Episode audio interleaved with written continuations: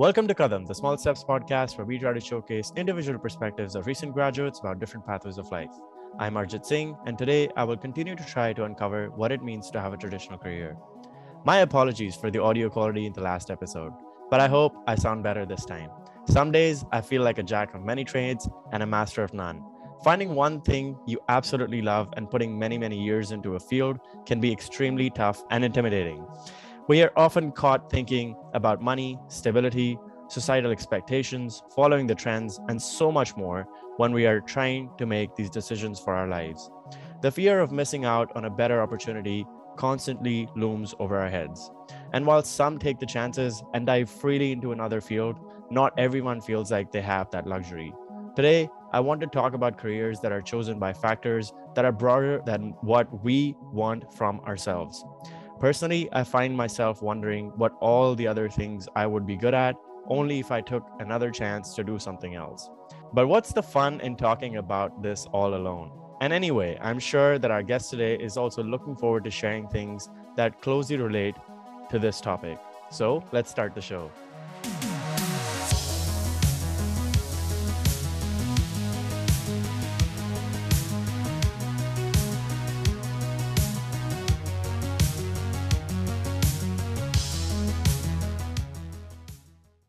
Our guest today is a project manager for a boutique web design agency in DC and is currently based out of Nashville, Tennessee.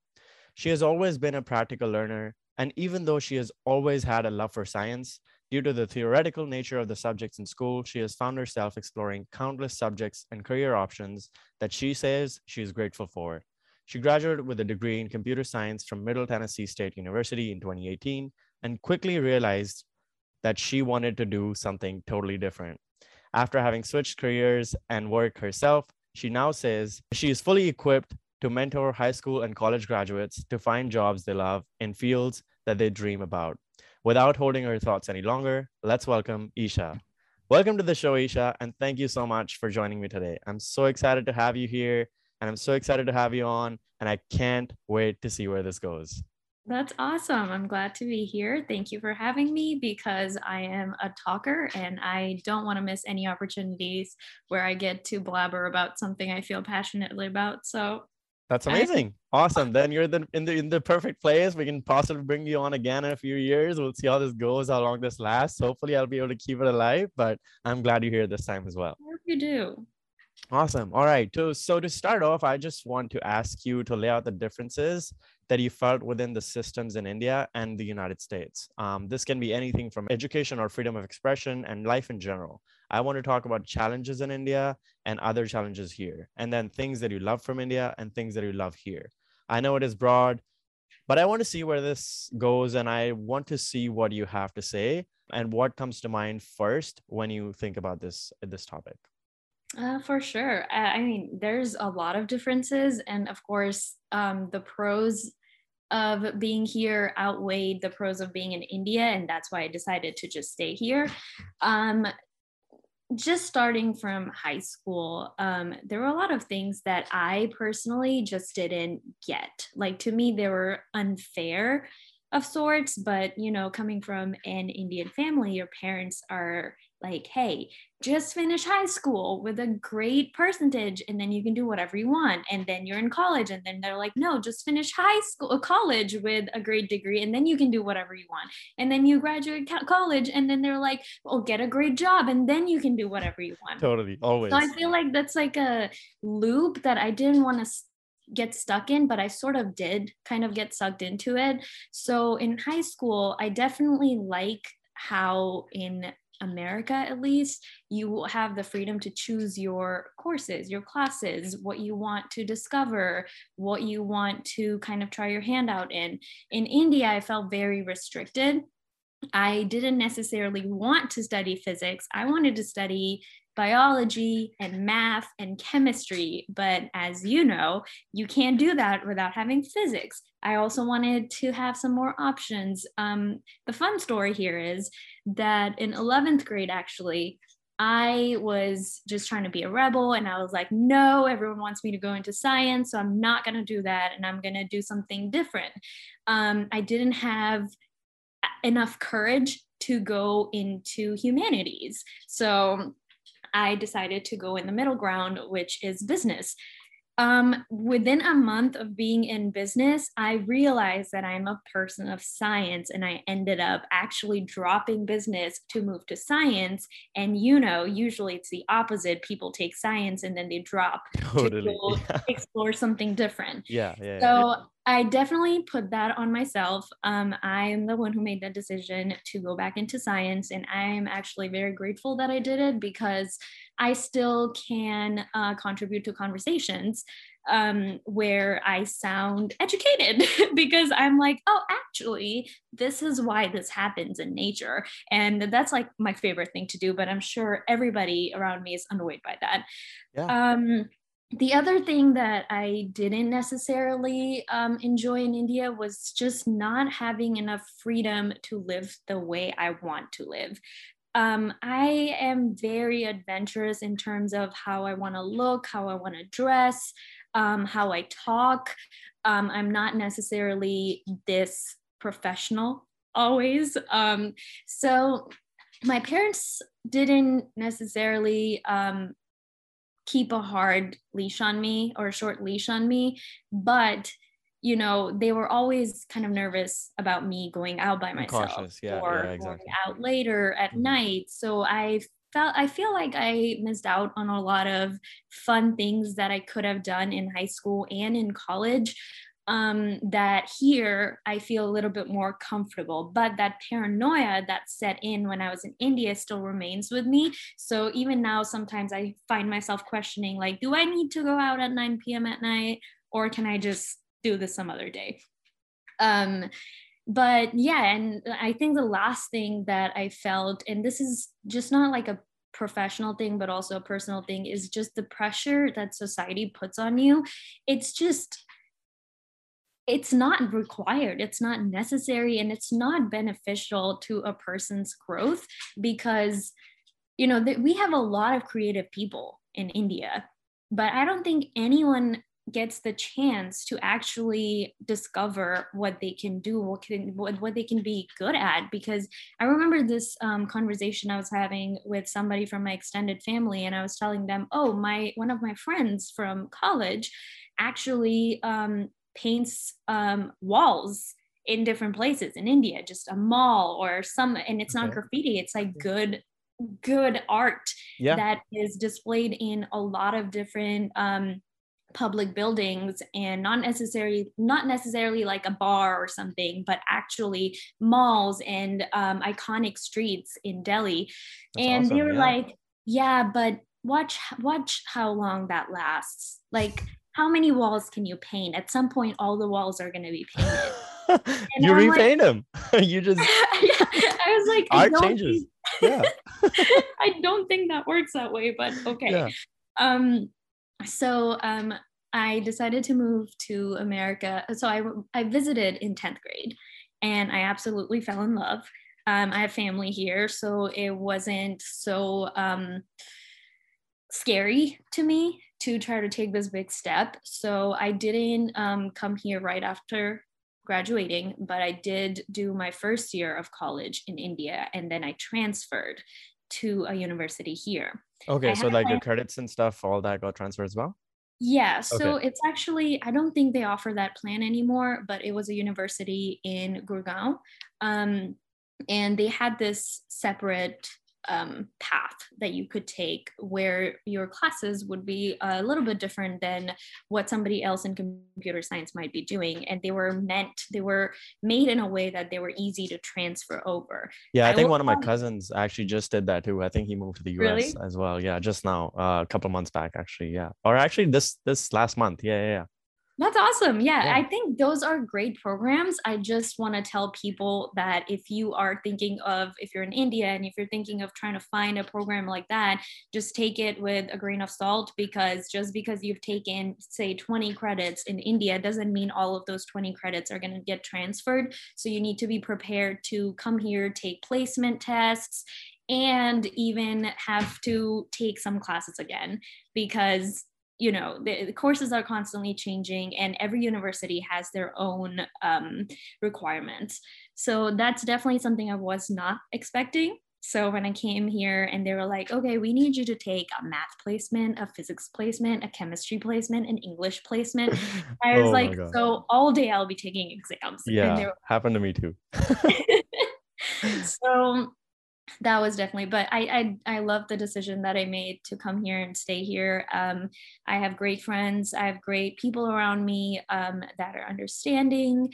And you know there's i wouldn't say there's a lot of freedom to be who you are but i think that just goes with being a human being around humans. Um, i don't think everybody has that live and let live quality inbuilt in them but i would say that people here have that a little bit more than people in India. So I, I definitely love every aspect of communicating and just conversing with people and meeting new people.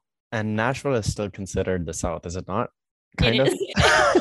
I, th- I think it comes with that. I think uh, you know, like being in New York and stuff, it's a little bit different. You know, I've I've of course I've lived in Alabama for five years, and I know. Oh yeah. expression is is different, right? But when you mm-hmm. move to New York, it's totally different. Uh, now in Toronto, it's totally different. Like people don't care. Of course, like there's a lot less judgment like you're saying like of course it is much lesser than it was in india but i think there are definitely places where people are a lot more accepting of course there's still going to be a few set of eyes or a few set of ears or a few set of people that are going to be talking about certain things but it's definitely better than being in other places right yeah. um so i mean yeah but it's it's better than being in places but it can always be better as well or hopefully in the world wherever you are right it's it's going to be one of those things that doesn't have to doesn't have to matter in the long run. Right. So yeah, and I and I want to go back a little bit to one of the first points you mentioned about physics and having to take that as a subject. Um, if you had the option, would you change taking science in school, right? Um, and you said that of course you you had this career where you went into the business side and then you switched over to science again. Now coming I don't know, like five, six years um, after that, would you say if you had the chance, you would go back and change it? Because I know you are still a person of science, right? You still consider yourself to, to of course, not be strong in physics, but you still consider yourself to be a person that likes that, right? Likes the aspect of the whole science stream. Um, you still have a love for it, let's say. Um, so would you still study science if you if you could go back, or would you would you um, choose something else? Um, that's a great question. Uh, I think the answer would be that if the variables were the same, if it was the same situation, um, and I had to take these particular set of classes together, I probably would still take science. Now, if I was offered maybe the humanities part included a little bit more of psychology, a little bit more of anthropology, I would definitely reconsider. Um, but at the same time, that Indian person in me is like, but would you though? Would you want to study anthropology and then not have a job?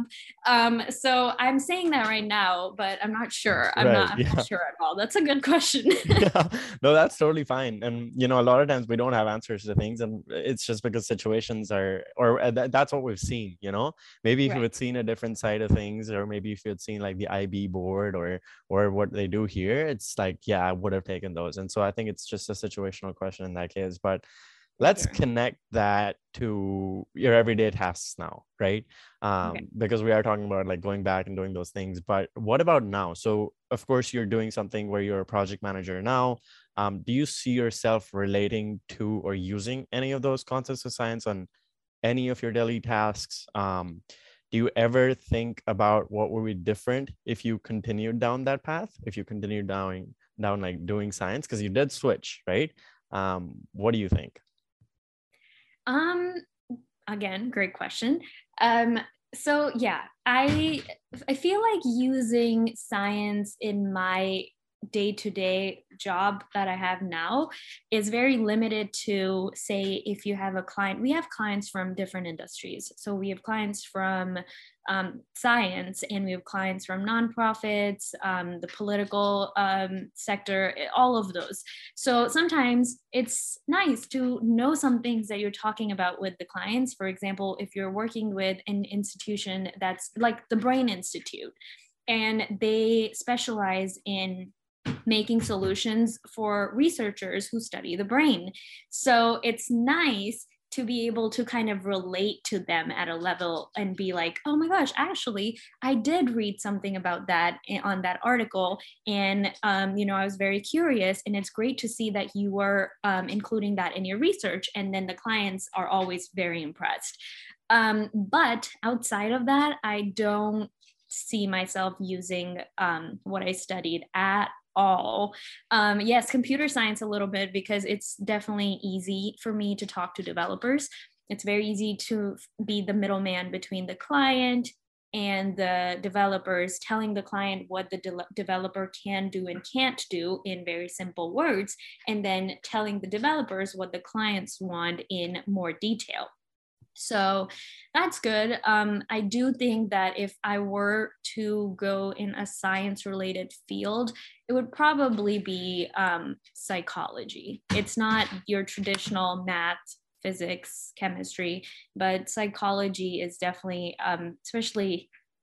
I don't know how many people have said this to you, but criminal psychology is definitely something I am obsessed with and obsessed to the point where I've done I, I don't know. I've spent hours studying researches and just going through what people in this industry have to say, how that affects people. So this is like something related to human science, if that's even a word.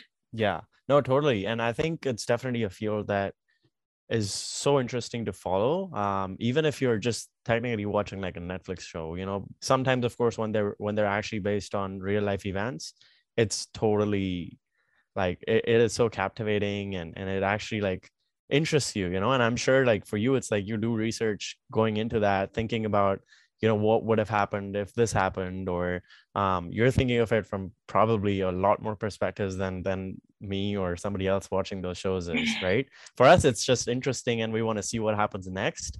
But it's just like for you you're probably like because there's books that are written about some of these cases that happen right? Uh, especially when they're when they're um, real life events like people are actually writing these books. There's so much discussion. I remember just watching um, one of the shows i think it was like the the people versus oj simpson or something right? Yeah. Um and so I, I saw that and then i in fact like went in and read a little bit about that and what was going on and and i've done that for a couple of shows but it's just like i'm sure you're totally all over that right Oh, I mean, I watch actual court proceedings of serial killers and OJ Simpson and all of these people. I actually watch them try to read their body signs, their body language. What are they doing with their eyes when this sentence is said? How are they looking at this person? Even when I'm watching documentaries, I'm always trying to guess what happened next. Like, what's the pattern of this person who's committing these crimes? What are they going to do next? Or how are they going to get caught? Because unrelated to this entire agenda of this call. Um, or I, I, there was a time when um, I was watching a documentary, and it was I think the second or the third serial killer documentary I was watching, and I remember thinking that you know I'm starting to see a pattern that these people do whatever they're doing, all of these crimes for years and years before they're caught. And more often than not, they're caught because they've made a silly mistake. And that silly mistake has nothing to do with the actual crimes they make. They're always caught on pure chance. And mm. that's because they get very overconfident. Human error, you think? Or it's just it's just overconfidence. Okay. Because a lot of people, especially with like sociopaths and psychopaths, that's like that thing that comes into their head that at one point they start equating themselves with not God, but God-like. Mm. Right. And that's when they're like, oh, it's been eight years since I've been doing this. I'm not, not going to get caught. So I'm going to take this car that I stole like two years ago or two months ago and i'm just going to drive it around. They don't even think about it right. right. and then they're caught because they were caught with a stolen license plate and mm. then people start looking into their background and then they're like holy crap. Yeah. All of this stuff has happened and this right. is the person we were looking for three years ago. Right. Right? It's like yeah. it's it's awesome to me. Like i just i find it so fascinating It's, Yeah, like- I, I can talk about it for hours. Oh, that's totally fine. You know, like watching shows like you or like Dexter or something like that. It's just like one of those things where it does definitely bring you in and and you're sitting there watching and looking at this and you're like, well, now you're gonna get caught. Now you're gonna get caught. And in the end, it's like sometimes they don't get caught, especially in these two shows. It's just like, what the hell is going on, man? I don't know. Like, how are these people getting away with this shit? Like, I mean, of course, like there's just some dumb shit that they do, and sometimes they get away with it, but it's still like um that one show, um, what's it called? Where there's that professor and they're doing this robbery, right? Um, they don't like necessarily kill people or whatnot, but um oh, um, called? ma- uh, how to get away with murder? No, no, no. There's like there's this one guy that's the professor. It's actually like a Spanish show, I think. Um, oh, okay. what is it called? There's like I think there's like three or four seasons now, but I was watching with my parents too, like the first one. Um, and then there's you know there's these people that dress up in like red suits, uh, big smiles. Uh, they they they rob a bank in the first season. I don't know. Oh, um, Money Heist. money heist yeah exactly yeah, Yeah. yeah but there's there's still aspects of that that that are there you know like because they have this whole plan and like they go and do these things but then he Right. still has to go in and and correct some of his errors but i mean it's a whole rabbit hole we can get away with that. Like keep again like you said you know keep talking about it for hours. Um i haven't seen as many shows as you probably have but definitely um something that definitely interests me as well. And i i am a person that also really interests um or or reads about psychology and things like that too because that's something that really as a product designer for me it really like does of um you know affect me. So anyway coming back to coming back to our topic um let's continue actually down the path of being a project manager. I know that you said a couple of things that you do is um, you know of course talking to clients and talking to developers and kind of finding that middle ground for them. Mhm. but what else do you do? Um, what else have you done in your last few similar roles? And also because i understand of course that you have that creative side that wants to of course take the role of the people Oh. that are designing these things you know and you want to do that but but is there like a craving for that or it's just like something that you're finding that you're not satisfied maybe doing project Mhm. managing as much um, as much or i don't know like even if it's just like i mean right now you have to do it of course like because you're having to put food on your plate and you invest in things that you like buy clothes whatever that might be um what is it that that keeps you in this without just having to go in and do those things that you actually i guess want to be doing Um, that's the it, that has been a journey actually. Um, when I was graduate in doing computer science, I often thought to myself, like, do I have to like I know I have to get a job because I can't be an actor or a singer tomorrow, right? And it might not ever happen for me. So I need that backbone job, but does it have to be something I hate and despise? Um, so of course I started on that path of trying to find something that I like. Um, and contrary to popular belief, it's actually very easy to try to experiment with different things. Um, so in my mind, I had like a three plan th- or three step plan. And the third step has like a tiny asterisk on it because it might not apply to everybody. But my first um, step was to identify what i want to do which is a big big part. And it takes time. It's very time consuming. Um, and the second part was then how do i get to a position that i want? What are the positions in this type of industry what do I have to do to get that job? And then the third part that I was talking about was in this job, is there something I can use to kind of let out that creative side? Or do I need to still be working on something else on the side to get to that creative part? So, as a project manager right now, my day to day includes so, as a project manager for a design company, basically because every everywhere is different. Of course you have those like five core responsibilities of managing a project where you're managing the budget.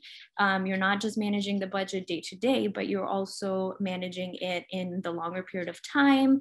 You are estimating how many tasks you're going to need to do how much work what work is it that you're going to have to do how much money is it going to go in eh, or how much money is it going to require and how much resources it's going to require.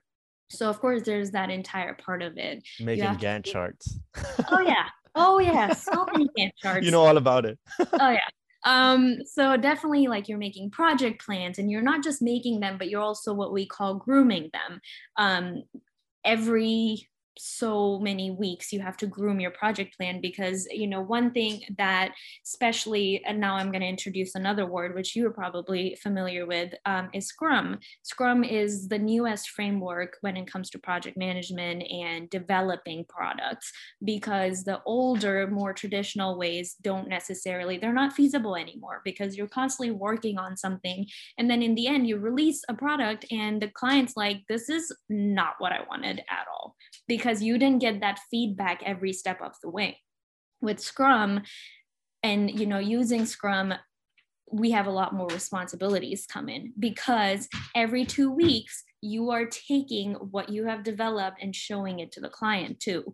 So there's that entire um, piece of demoing the product, taking feedback, and then implementing those feedback while also continuing to move forward and progressing towards the finished result. Um, what else? Um, you have to do things like invoicing every month, where you're actually sending the bill. So mm, every project. Part. Yeah, it's the yeah. boring part, but honestly, I will say something. I don't like working with numbers unless I'm doing like trig or something like math mm. related, right? Okay. But when it comes to budgeting for projects, I've actually been having a lot of fun, which I didn't think I would. Okay. Um, because you have to figure out like should this be what we call a times and material project mm. which means that is the budget not big enough that at this point we can say okay if we want arjit to work on it like we will just go move forward with okay this week we didn't have any work so we didn't bill anything but next week he had to work three hours so we billed for three so time Correct. and materials yeah, yeah, yeah. but there are also different other different kinds of invoicing where you have to be like okay we end up doing at least $50000 worth of work for this client every month anyway. So how about we start doing a deposit of $50000 uh, a month? And then whatever is accrued on top of that we just add it to the bill and then they pay it pay whatever's remaining. Right. So that's a very big part of my job. Um I will say that, which might help you transition to whatever you want to talk about next, that I am still not where I want to be in the project man- management space because my journey of finding what I want to do, um, if not acting, has just come to an end. So I just found this job, I think, in September last year. So I'm still kind of in the training slash um, testing period where my still managers learning. are still, you know, testing me out and making sure that yes, I'm learning, but I'm also ready to take the next steps to take a little bit more uh, workload. So um before that i think you asked me about my previous jobs too i don't think i got much experience again because i didn't know what i was looking for and on the other hand i also had that need to get a job because I was out of college. I needed to start working. I needed a place to live. You're going to have to pay bills. So I was like, okay, um, Google something that I think I need and apply for the first job and hopefully get an interview, right? So you don't really know what you're applying for. You don't know what the job description even means. You don't have that eye to kind of differentiate between a good job description and a really poor job description that might not end up being fast-paced work environment. right. right, exactly. So I've come a long way and I I have a process now that works. yeah, no, totally. And and why I say that is because um I, I've actually been doing a little bit of sales right now, right? Just right. part-time job, side job, like seasonal, personally, mm-hmm. just not something that I ever saw myself doing. And even though I've learned a ton. I feel like, I mean, yes, I already had a decent amount of people skills, Mhm. but just I think honestly, now that I've done it, I feel like everybody should do it once. You know, Yeah. be in the service sector, that kind of thing. And I've done a little bit of that before, but never really on the front end like this. You know, it's Yeah. again, it is fast paced. It is, of course, like there's so much going on. Um, you're always having to do things and and talk to people and whatnot.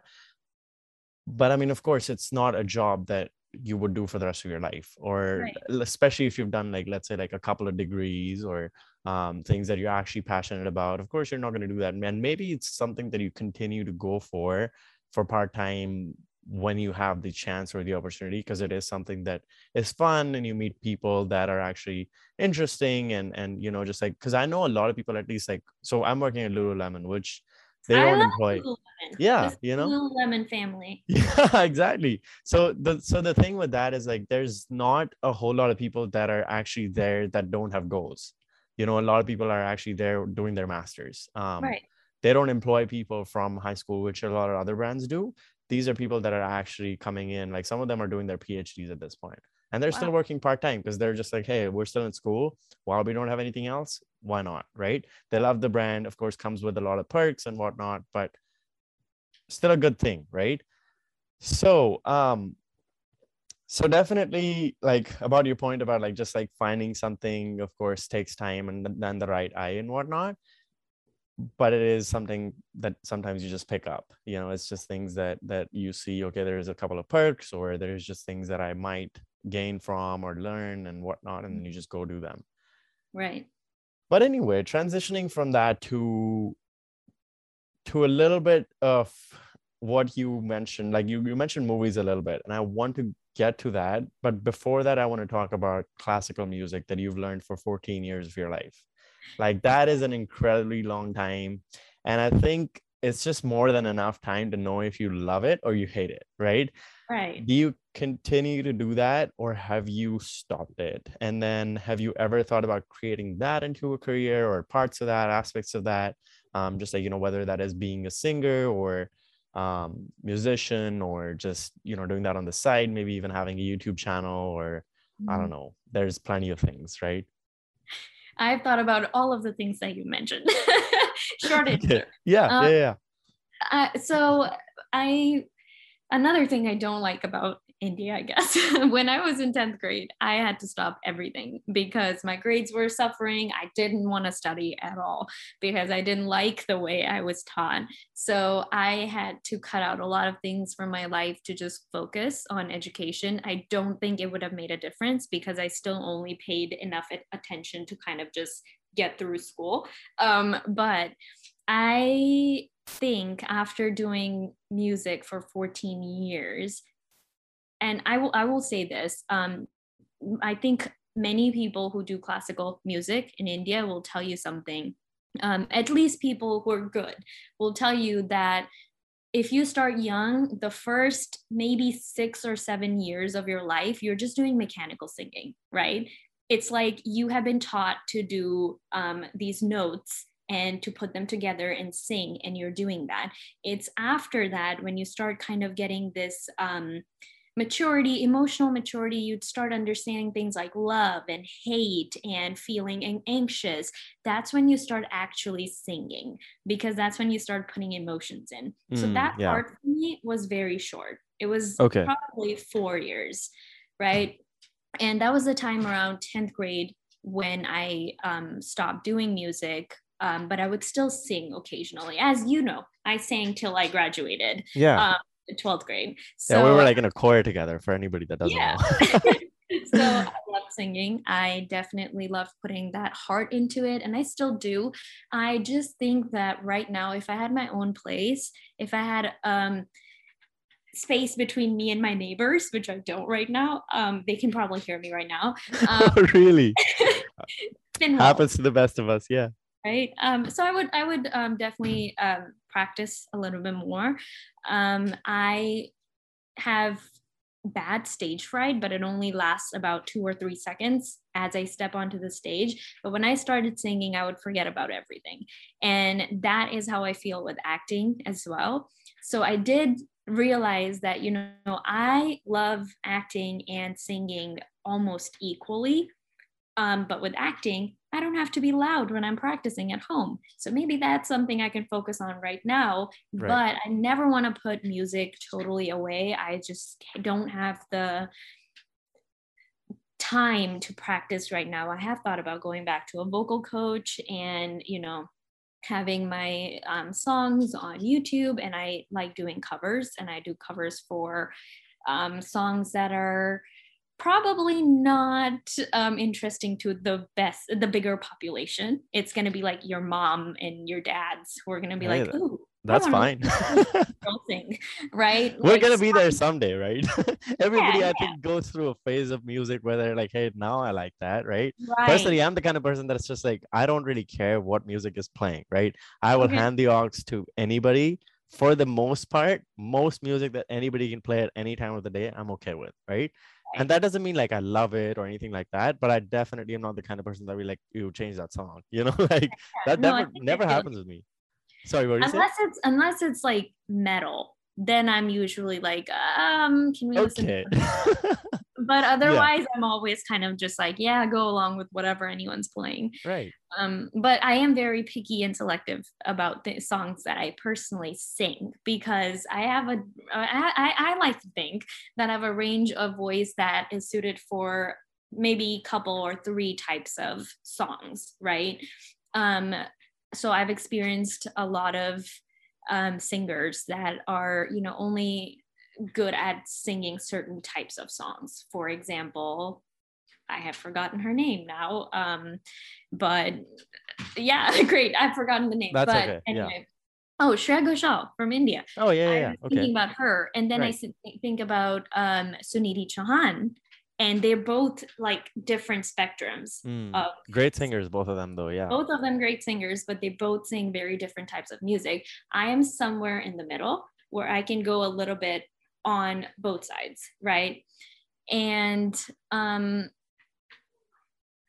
i'm sorry my google started speaking in the bathroom totally so. okay couldn't hear it yeah all good Um, so I like to think that I'm in the middle and I want to explore both sides. And that's why I said I'm, I'm going to try to get a vocal coach because I did go to acting um, class for about two, two and a half years. And now I think it's time that I go back to my singing a little bit. And I would definitely, definitely love to make singing and acting as my primary career. But until then, I will do whatever it takes to get there. Yeah, no, that's awesome. And that's really kind of what I wanted to transition into as well um you know just like with your passion for acting with your passion of course for singing now that i know uh, like of course how long you've done it and and you're still passionate about it you know whether or not you have the space or the luxury or the right. neighbors that like to hear all that uh, there's still some part of that that you like and you want to explore mm-hmm. so correct me if i'm wrong but I know that you've worked in a few short movies as well. While of course the two years that um two two and a half years that you went to school for it, um or or took classes for it. What mm-hmm. exactly did you do? Um, have you thought about actually turning that into a full time career? Of course, you're saying you're going to try to get there. What does it take? Like, does it take taking more classes for you? You think right now? or do you think it's just like yeah i'll do this on the side while i can if i can pick up a couple roles um, and then eventually get into it because last last week actually or or um, in the last episode we were just talking about this as well like the guy like the guy I was talking to like one of my friends he was just like you know sometimes i feel i can just walk onto like walk onto like a set and just be like hey i can do this you know? And i'm not sure if if if if, if it works like that. Of course you can talk about that in contrast which is great because like which is great that we brought you on this this uh, episode because we can actually really compare that to that right? So what do you think about it? Um uh, first of all i would like to say it is not as easy as that okay. um there's a few factors that you need to have to become and okay there's two types of actors right or let's say three there are commercial actors. They're actors that are extras in the background. And then there are actors who are actors, like Leonardo DiCaprio actors, mm-hmm. right? Um, to be a commercial actor, you need your acting skills, obviously, but acting skills are something like either you just entirely don't have them naturally, which is fine. You are probably good at something else, or you have a little bit of it, but you just need some direction, or you're just a born natural God, right? Yeah. I'm in again in the middle somewhere. So I I think I have that like expressions and the face and the ability to learn very quickly um, but I'm no God, right? So for a person like me, of course, going to classes is great, but I would say that a person who's trying to get into acting, they need to go to a class for a little bit, see if it's working out for them. And you have to be critical of yourself and you have to see yourself on camera because a lot of times I remember thinking I did amazing um, in acting class and my teacher was like oh my gosh that was great and i was like are you sure that was great and he was like yeah that was great but then i would do something similar in front of a camera and i don't know if it's because you're in front of a camera and you know there's like three different cameras pointed at you and 16 different people are looking at you that you kind of forget but i often forget to use my eyes when I'm acting, right? I will use okay. my hands, my body language, everything, but sometimes yeah. my eyes will just stay kind of dead. Um, so, so do you mean like you're just focusing on one thing? Is that what you mean, or? Right. It's because the important part to remember here is when I'm talking to you right now, I don't know if you can tell, but I am very expressive, especially with my eyebrows. For some reason, I can't control them. Hey, you gotta be in the Zoom world. You gotta be right. like we talked about this as well on one of the episodes. but like in, in the Zoom world, when you're interviewing through a screen, you really can't be there in presence you know you the other right. person doesn't know but when you're expressing that to a certain higher degree i think yeah. you just see it more and and the person doesn't see it as much of course but like we still see and we notice it right and that's just mm-hmm. it makes a conversation more fun in a way Oh, for sure. I think it makes it makes it more animated, and everybody loves that. Um, but yeah, so I went to class, but uh, very soon I realized that you know I feel like I've gotten to a point in this class where I probably can't get anymore. I can't absorb anymore. I need something more. So um, I would suggest everybody who's trying to you know either learn how to act become an actor or a musician or a singer don't stick to one teacher always keep moving from one person to another so that you get everybody's um, perspective, right? You always have to remember these are teachers. If you were learning from an actual legend in acting, it would be different right you would think like okay maybe i am doing something wrong but sometimes with teachers you know uh, it, it goes for teachers in any area chemistry teacher if you are not able to understand chemistry from your chemistry tutor you have to find another one, right? Totally, it doesn't yeah. mean that you can't understand it. It just means that the way this person's teaching might not work for someone like you. Yeah, totally. Yeah. So you need that. Of so I, what, what did I say? Talent. You need direction, um, and you need lots and lots of hard work, which honestly, I don't think I put enough of it right now because I often just let myself uh, wallow in self pity where I'm like, oh, I worked eight hours today. And now I deserve some Netflix. Happens time. to the best of us. Right but on i should be probably working on my scripts. I write a lot of scripts but i haven't filmed any one of them and i've been doing this for about four years now so i should have gotten somewhere. Uh, so um, and then the fourth one would be networking. You have to network with people. You have to meet people. Great way to meet people is through classes because you find out like how can you apply for stuff? Don't ever be um, don't ever feel shameful for working in short films that's nobody might see or films that you think that oh you know what? This is going to get lost in pre-production. This is never going to get finished. And this is never going to see like i don't know light of the day. So i worked in a lot of things that never ended up getting anywhere.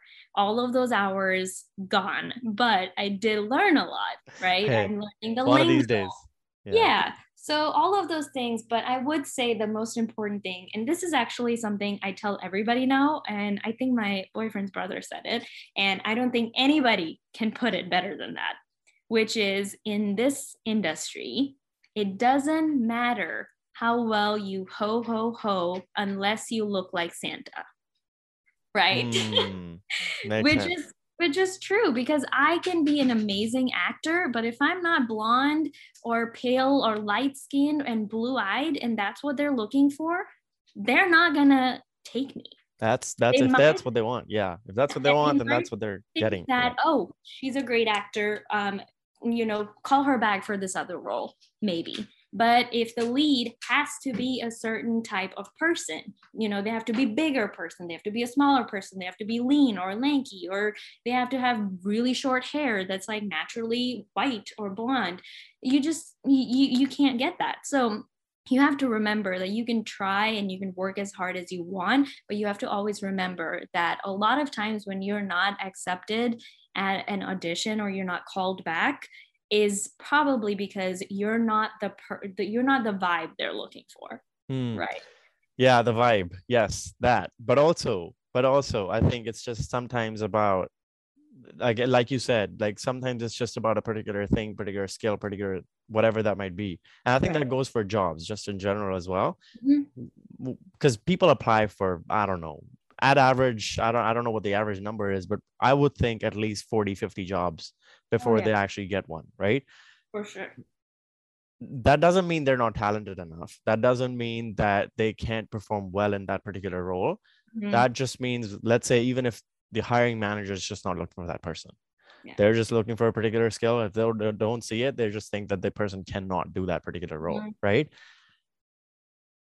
That's a great point. And from that, I want to take this to a place where I want to talk about a quote that you mentioned, um, or, or a quote I think I know where this is going. okay we'll see. Um and i will follow i will let you follow through with that but i just want to talk about this quote. You said that you want to help people with how to find something you're passionate about and convert it into a career. Sure that might not be something that you're primarily passionate about but just because you need a job to supplement your hobbies doesn't mean that this backbone job has to be any less fun Right. is that what you thought i was going for Uh, similar. Yeah, I Okay. didn't remember my actual words. yeah, yeah. totally. Yeah. Take it away. Okay. Um, all right. So this actually started um, with my own experience. Um, when I graduated, uh, like I said, I didn't have any idea what I wanted to do.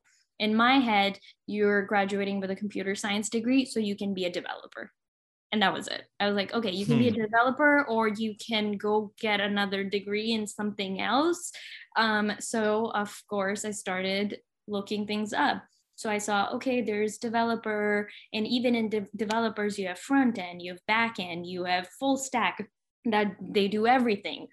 Um, and then I started looking into more things. It was like, oh, but if you have a computer science degree, you can also be a product owner or a project manager or a um, product developer, right, in software.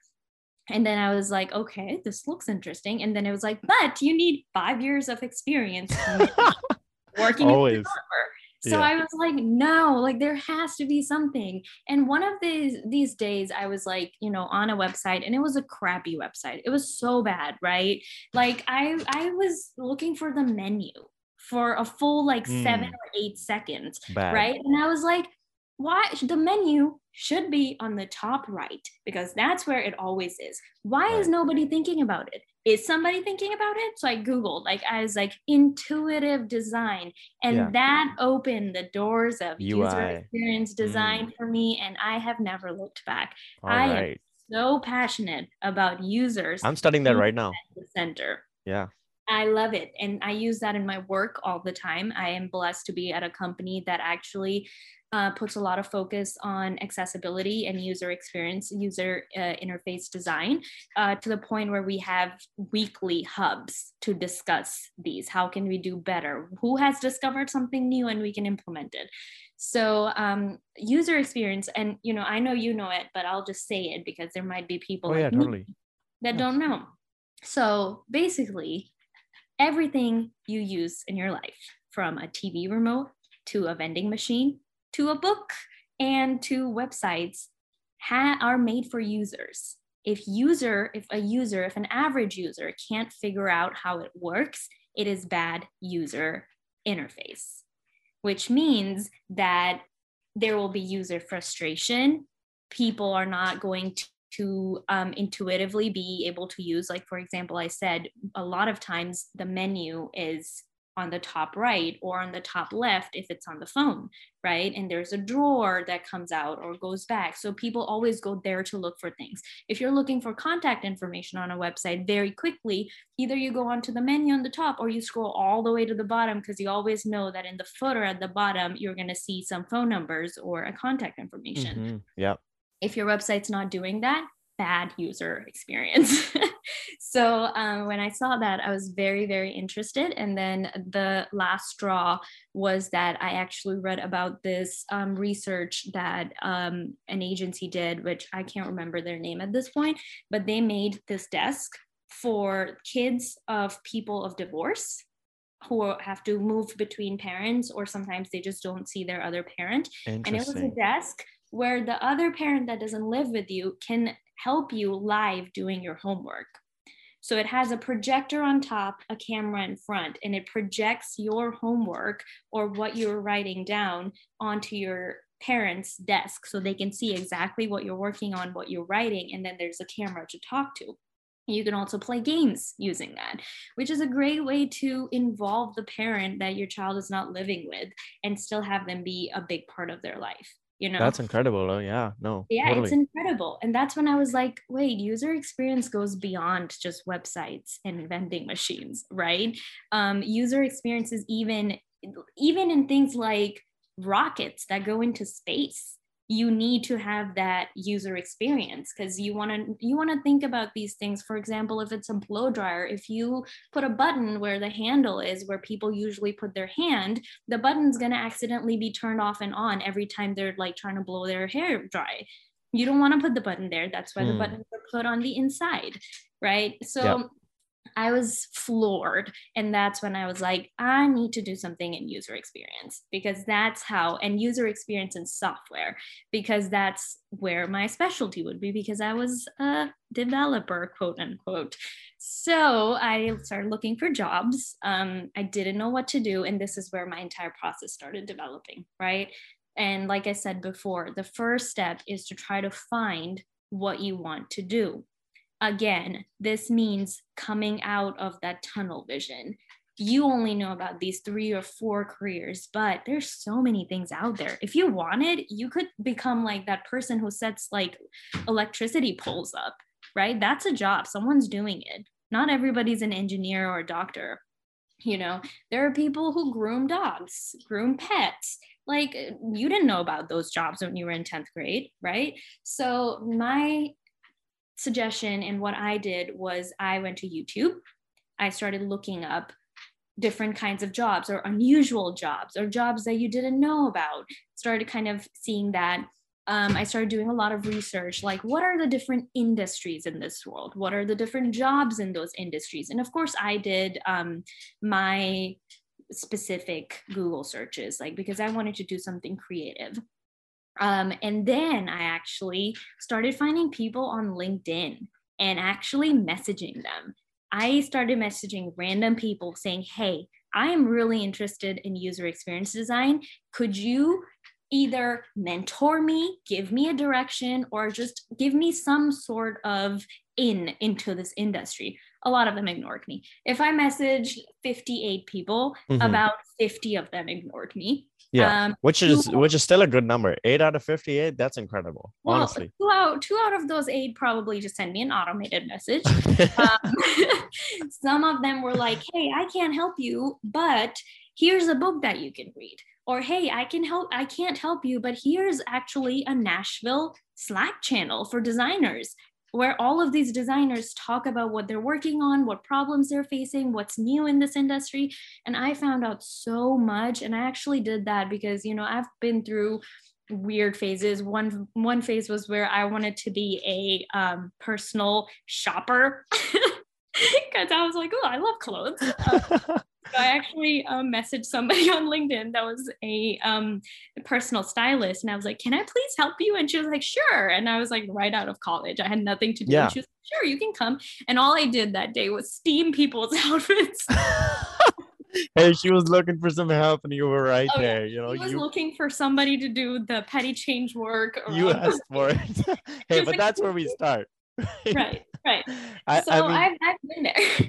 no, I'm actually thinking about um I'm not I'm not exactly sure what I'm thinking about, but like there's there's a there's a train of thought there with Yeah. the I think there was a movie where um this person wants to learn something or or not exactly sure what it is, but they're just like, okay, come in, you know, come in, do this, do this, do this. Right. Um what that kind of leads me to right now is is thinking about Karate Kid. Um Yeah. where you know he's just like putting that jacket on, putting the jacket Right. down, putting the jacket on, putting it down, and learning from that. And then suddenly he's like, oh, you know, suddenly I know what I'm doing. There's a Yeah. purpose, right? So when you're steaming those clothes, maybe there's a purpose. I'm not exactly sure what that is, but I'm sure there's a way to, you know, advance from that. Um, I guess Right. it's like a promotion that you're getting, and of course you Yeah, getting you have to start from somewhere. um, exactly. and thankfully i actually didn't go back there um, because i don't think i would do good as, as a personal shopper because i often think that yeah i like shopping for myself but i don't think i want to shop for anybody else because have you been to the mall Mm, lately like Yeah. i go to the mall and i'm tired in like 20 minutes and i'm like uh whatever i'll just online shop right so anyway um but that, that's that's how i started. And i would just say like don't be afraid to reach out to people. Um the worst something's going to do is cuss at you um and that rarely happens or they're going to ignore you. But even if four people respond to you you're going to find some really really good resources right? Um and then i started reading these books and i started learning a little bit more then uh, through a friend i actually got in touch with somebody who owned a very very tiny web design agency at that time. They had about 10 clients. He was the only person. He was the ceo of the company and he was the only full-time employee. Everybody was like overseas. So Mm, i talked to him right? I talked to him and i was like hey i'm actually looking for a job and this is what i know about user experience design. I can design websites for you. I can do this. I can do that whatever. At that time i was not very good at selling uh, myself for a position. So he was like you know what? How about you do this task for me um, for free and we'll like regroup in like a few months.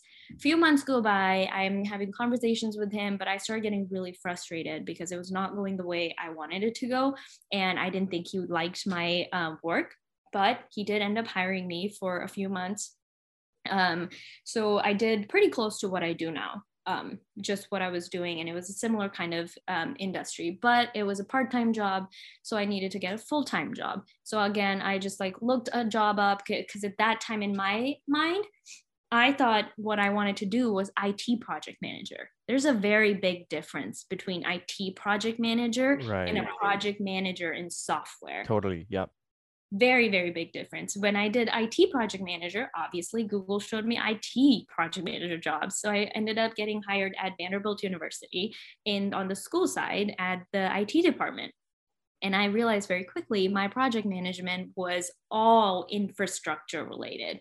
Everything was technology or technological infrastructure, right? And I didn't enjoy that at all because I couldn't see what was happening. It was all servers and data and all of those things that I couldn't visualize. And if I can't visualize it, I don't know what I'm doing. And if I don't know what I'm doing, I don't know what to manage, right? Correct. it was not a it was not a helpful um it was not helpful in terms of where i wanted to be but it was definitely helpful in trying to learn like how do you be how how do you how do you act as a professional?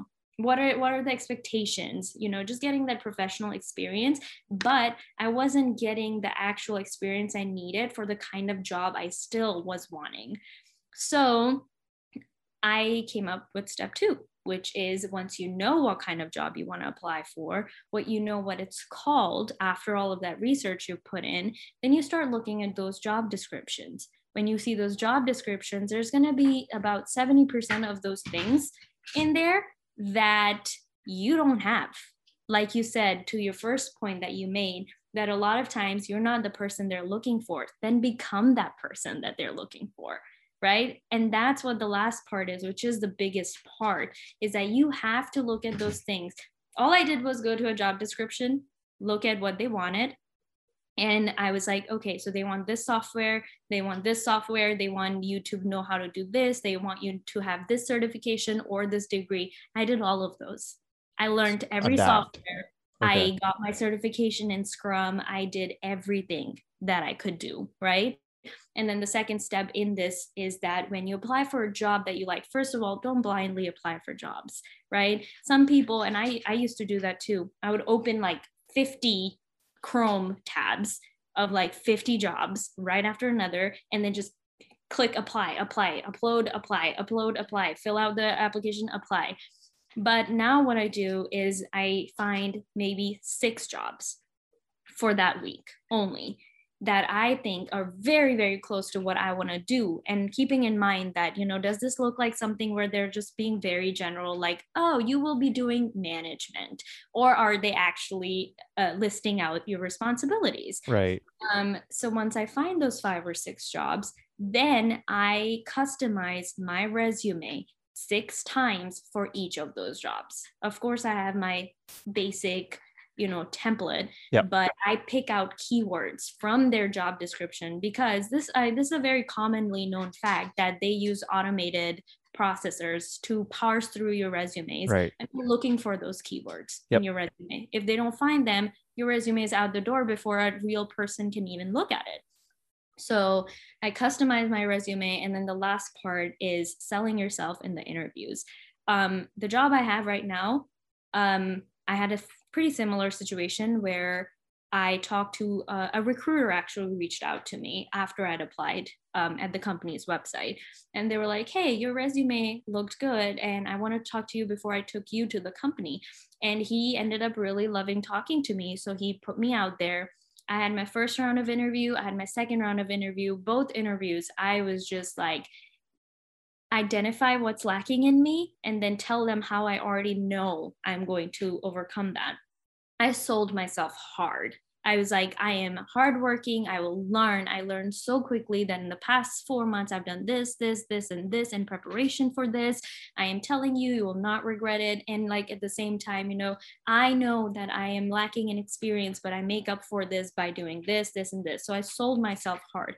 After the second interview, um, before the final interview, they told me that we're sorry we don't think you have enough experience. We need somebody with at least five years of experience or knowing how to do certain things. And now, my previous project manager job was a project manager in name only. I didn't do much project management. I did very business analyst type of work. So, of okay. course, I was lacking.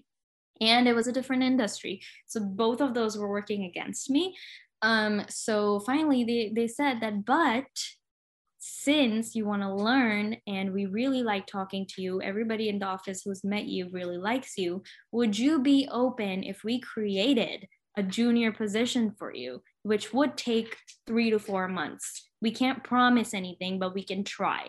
And I, and like, they were afraid that it was going to hurt my ego. They told that to the recruiter. And I said, no, I am, I am Give it to me. Yeah, exactly. Yeah, yeah, yeah. I will take yeah. junior, junior position because I know I have to start somewhere. Exactly. Right? Earning. You have to yeah. start at earning. Yeah, totally. You start, you gotta start somewhere. So two months go by, three months go by, four months go by. Suddenly one day I'm like, you know, oh, they're when are they gonna reach out to me? And they did email me a few times in that period where they're like, sorry, it's taking uh, some time, whatever. But then one day they emailed me and they said, We've created that position. If you want to take it, here's the job offer. Just sign it and send it back. I read through it. I loved it. I loved my responsibility and September comes and I started working there. And now I'm at that point where I'm about to transition into the role that I actually applied for. And we had my review recently, and I told them again, like, okay, you've started giving me multiple projects now, but I think I still have to prove myself that yes, I can't, I'm ready to get those projects, but can I maintain them? Right. So they were like, oh, yes, that is exactly what we were thinking too. Yeah yeah. So that's it. Like it's a long process. It's a lot of work and there's a lot of disappointment but it is so very rewarding.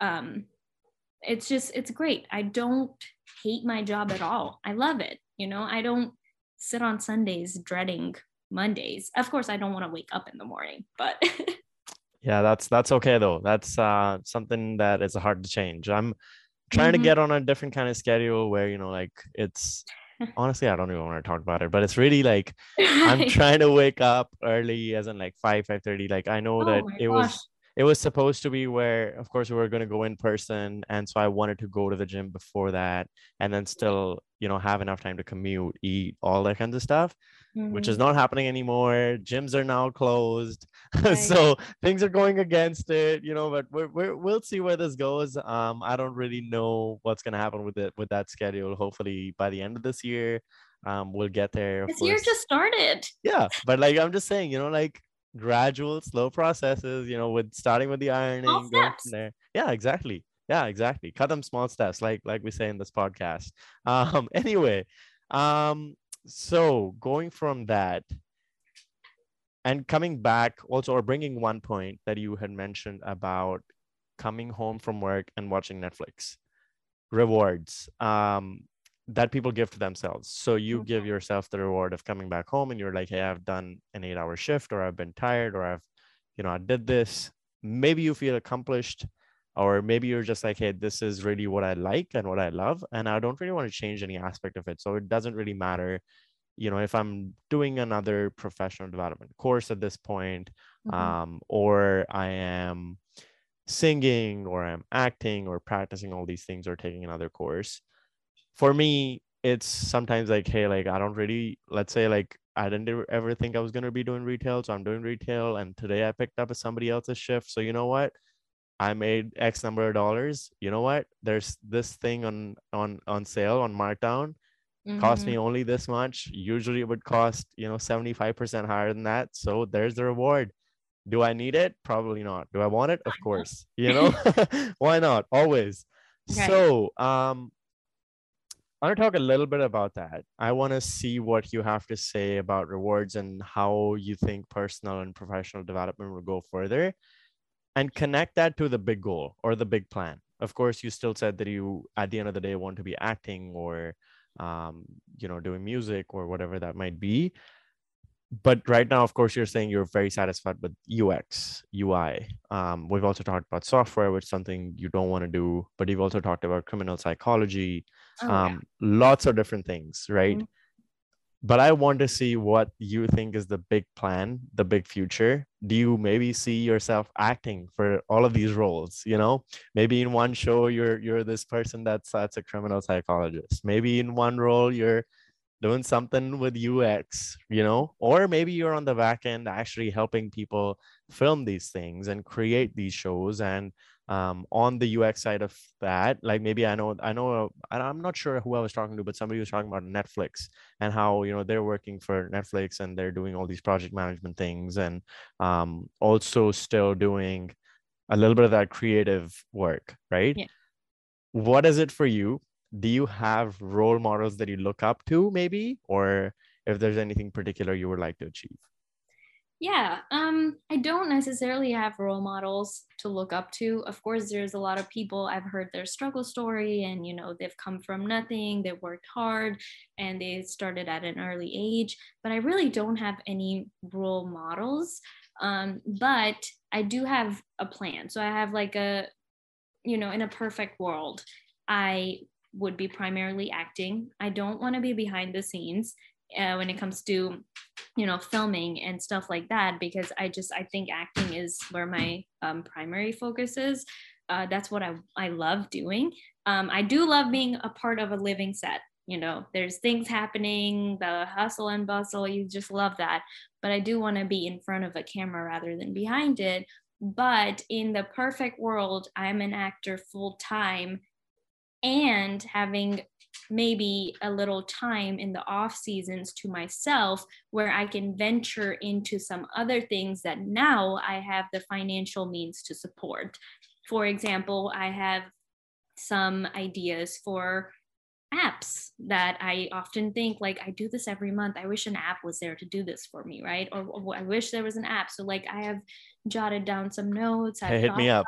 hit oh, me yeah. up. I'll create them.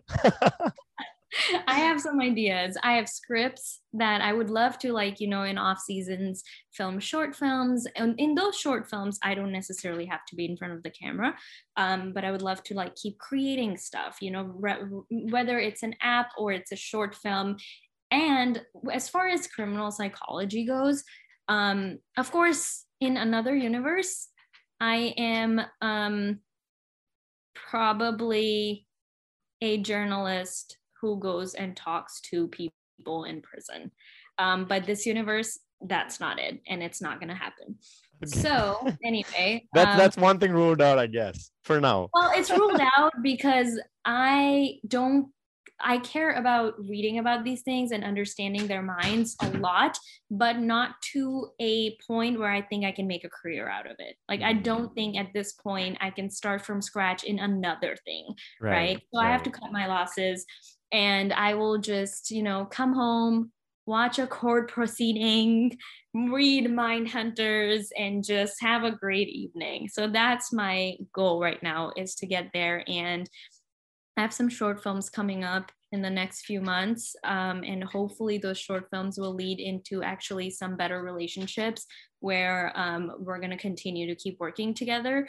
And he doesn't know this yet, but I'm going to pitch him some of my scripts after we worked a few All times. Right. yeah, looking forward to it.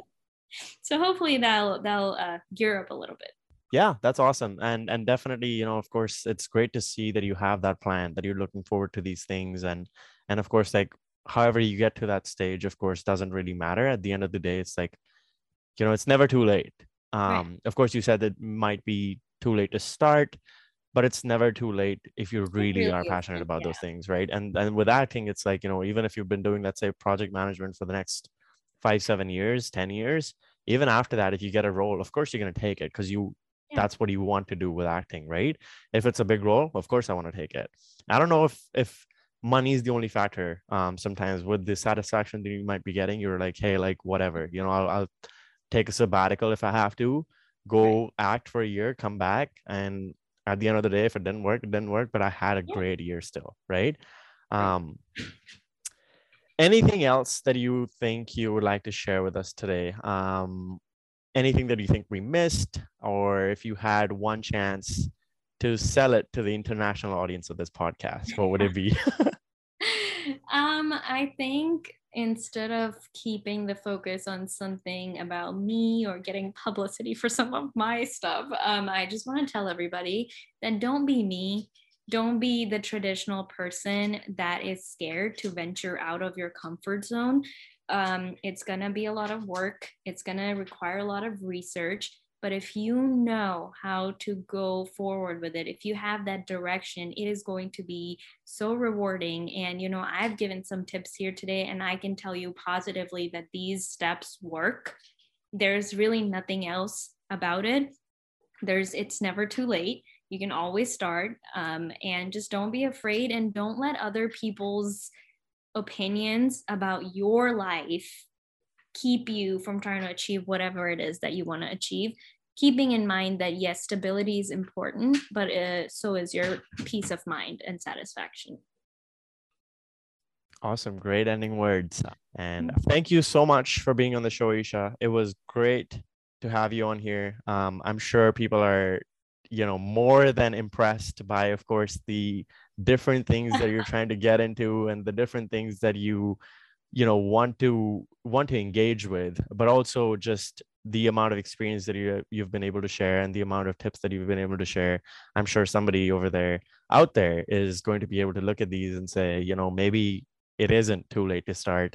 Um, mm. i'm not sure if that's somebody right out of school.